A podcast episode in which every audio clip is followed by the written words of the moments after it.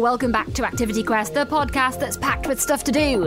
In this week's episode, Adam is heading to the British Museum to check out a brand new exhibition they've got. It's called Legion Life in the Roman Army, and it is packed full of stuff to see, plus some interactive horrible histories themed exhibits. Plus, we've got a craft that you can do at home.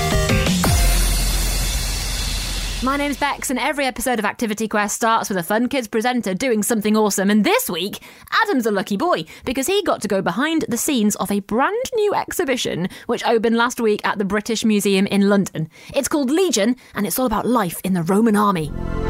I am feeling very important and very special right now because I am in the British Museum in London a couple of hours before it opens to the public. Bex is right, they've got a brand new exhibition. It's called Legion Life in the Roman Army. I've already been in, I've had a, a quick look, a quick mooch around, uh, but here is somebody that can tell us more about it. So I'm Carolina Rangel de Lima, and I'm one of the curators uh, working on the Legion exhibition at the British Museum. So this exhibition is broken up into seven Yes. sort of pieces, and we follow a story from, I suppose, in some ways, from the birth of all armies. Is that right? In a way, so we're, we're starting with the birth of the professional army. So there were always armies before, but they didn't have the kind of enlistment and regular pay, and uh, in this case, 25 year service that uh, Roman soldiers needed to do. So we sometimes call the first emperor of Rome the father of the professional soldier because he really started this. Uh, so the, the narrative of the exhibition, or the story of the exhibition, uh, goes from enlistment up until retirement, and it's got it's divided into seven sections that vaguely follows uh, a soldier's average experience in the army. And how young are we talking here? I know just around the corner you've partnered up with Horrible Histories and you've got sort of several pieces throughout. We'll chat about those in a bit, but just around the corner you have a height sort of Yes. graph chart. Exactly. thing. So there was a, height requirement to join the uh, the Roman army, but there was no age restriction. So you could join at age 13 as long as you fulfilled, or, or younger, as long as you fulfilled the height requirement. Um, and uh, we've got partnered up with Horrible Histories, and they've got a lovely interactive um, that essentially can determine whether or not you are, in fact, tall enough to become a Roman soldier, uh, which is about 172 centimeters. Now, I don't do inches, so I don't know what that is in feet, but it's actually quite tall. Yeah, I had a look at it. I'm kind of nervous. Maybe we should maybe we should wander over there and see if I qualify. can qualify. I certainly. It does cannot. look quite tall, doesn't it? It is quite tall. So, just to explain what we've got in front of us, there's a, a big kind of blackboard with a yellow marker, It's sort of the kind of thing that you might see at a theme park. Uh, you know, you must be this tall to ride, except here it's you must be this tall to go into the Roman army. It might not be quite as fun as, uh, as a ride. I'm going to try it. Am I in? Excellent. You are just about tall enough to join. I'm not sure if that's a good thing Yeah, or a bad I, I, thing. don't, I don't know that that's a very good thing, but uh, So, talk to me about some of these exhibits then. We've Mm-hmm. got uh, yeah. horrible histories moments yes. throughout the entire exhibition. Well, um, because the exhibition really follows the stories of ordinary soldiers, what we also have is a real soldier, a real soldier's story who we follow called uh, Claudius Terentianus, and we've got his letters home to his father. And, uh, and we tell his story. And parallel to that uh, is the story from Horrible Histories. And we've got a character uh, called Claudius Terratus. Um, and uh, in each section, we've got our real soldier's story, and we've got a bit of a, a bit of his letters. And then we've also got our Terratus, who's following in the same kind of footsteps. So he's, uh, he's enlisting in the army in this section, which is why we're seeing if you're tall enough. I mean, you know, Rattus is, uh, looks a little bit small, I'm not going to lie, to join, but somehow he, he does get in. Um, and, uh, and then every section, there's a, a Rattus themed activity that is related to, to what we're learning about soldiers in that, in that part of the exhibition. You have a lot of stuff here. Yes. A lot of things. Yes. Um, including some things that have never been shown in the UK before. Absolutely. Um, of all of those, what would you say is the most impressive? Just a heads up here, Carolina is about to talk about a skeleton. so human remains. Yeah, he's a, a, really remarkable story. Actually, I'm really, really pleased that we can tell his story. But it's very difficult when we when we display human remains. You know, they are people, and it's very important that we uh, we only do it if uh, if we're trying to say something very important about them. But because this exhibition is all about the ordinary soldiers, it's really good to come face to face with a real one who was actually doing his job, um, and he died potentially doing his job. So Herculaneum and Pompeii were two cities in Italy that very famously were destroyed after the eruption of a volcano called Vesuvius.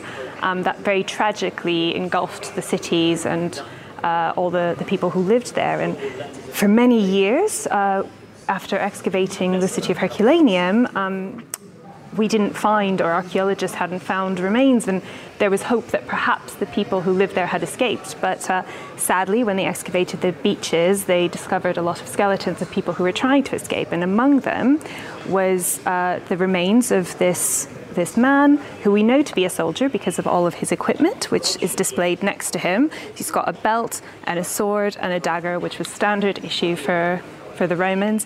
Um, but quite excitingly, he's also got a set of carpentry tools, which show us that he didn't just work as a soldier, he was actually also a carpenter, which is very common for soldiers to have other jobs as well.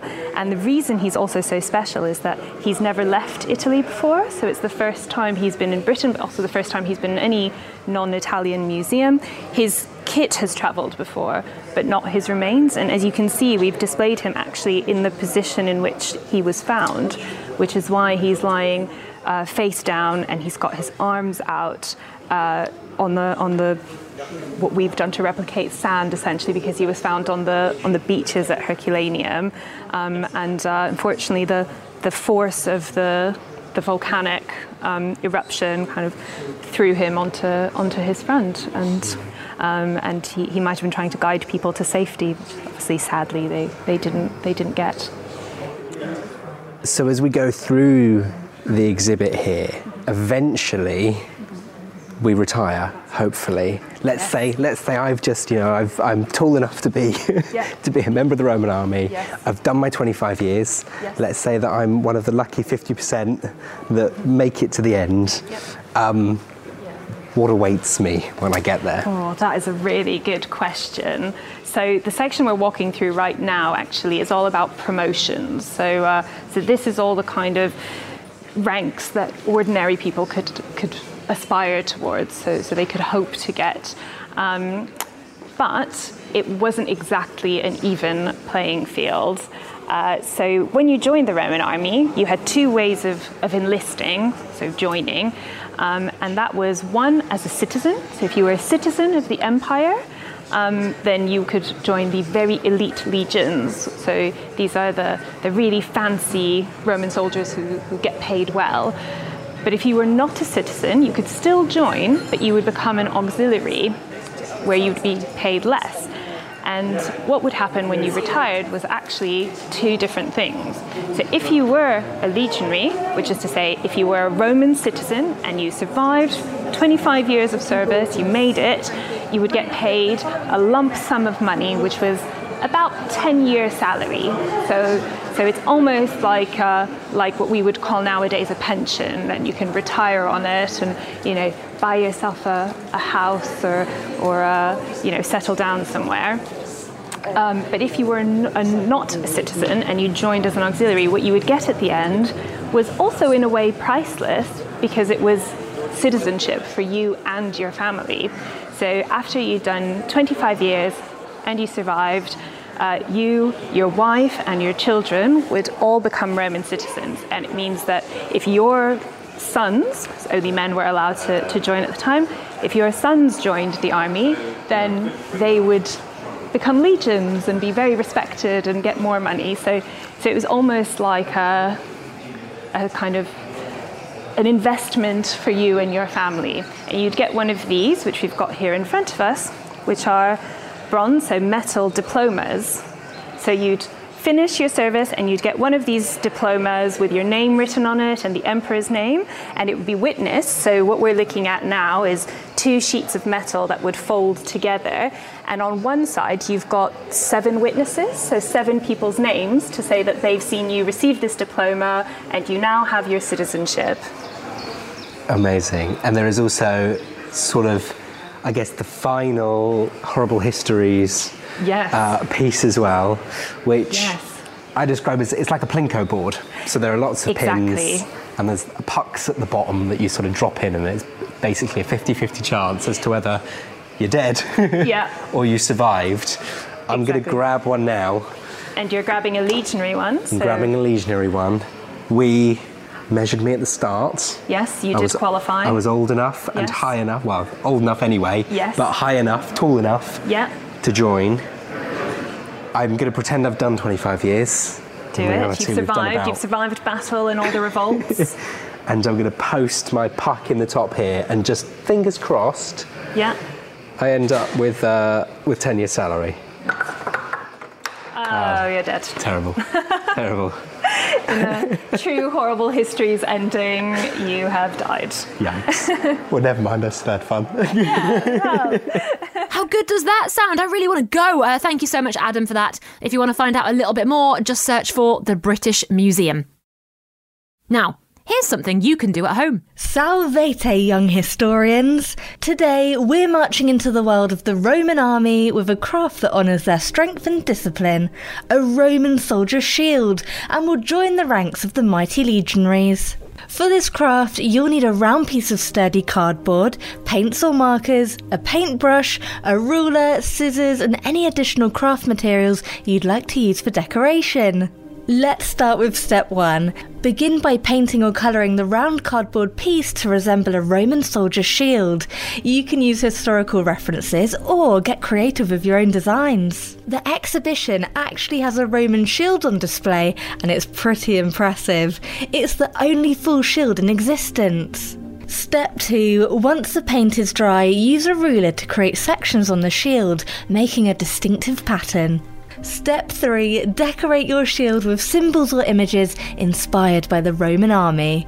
You might include the iconic eagle, symbols of the Roman gods, or other meaningful designs. It's time for step 4, and if you have additional craft materials such as foil or coloured paper, you can add stuff to make your shield even more splendid. And the last step, step 5. Once your Roman soldier's shield is complete, hold it high with pride and imagine yourself as part of the Roman legion. Well done, young legionaries. You've crafted your very own Roman soldier shield, ready to stand strong and march into the pages of history. Let's go! Thanks, Georgia. Now, just like that, we're done. But remember, there's loads of episodes of Activity Quest that you can go back and listen to at any time. If you want some more suggestions of stuff to do, just scroll back in your podcast app and pick an episode you fancy. I'm Bex, and this has been a podcast from the UK's children's radio station Fun Kids.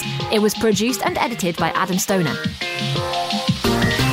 Listen to me on your DAB digital radio, online, on the free Fun Kids mobile app, and on your smart speaker. Just say, play Fun Kids every weekday from 4pm.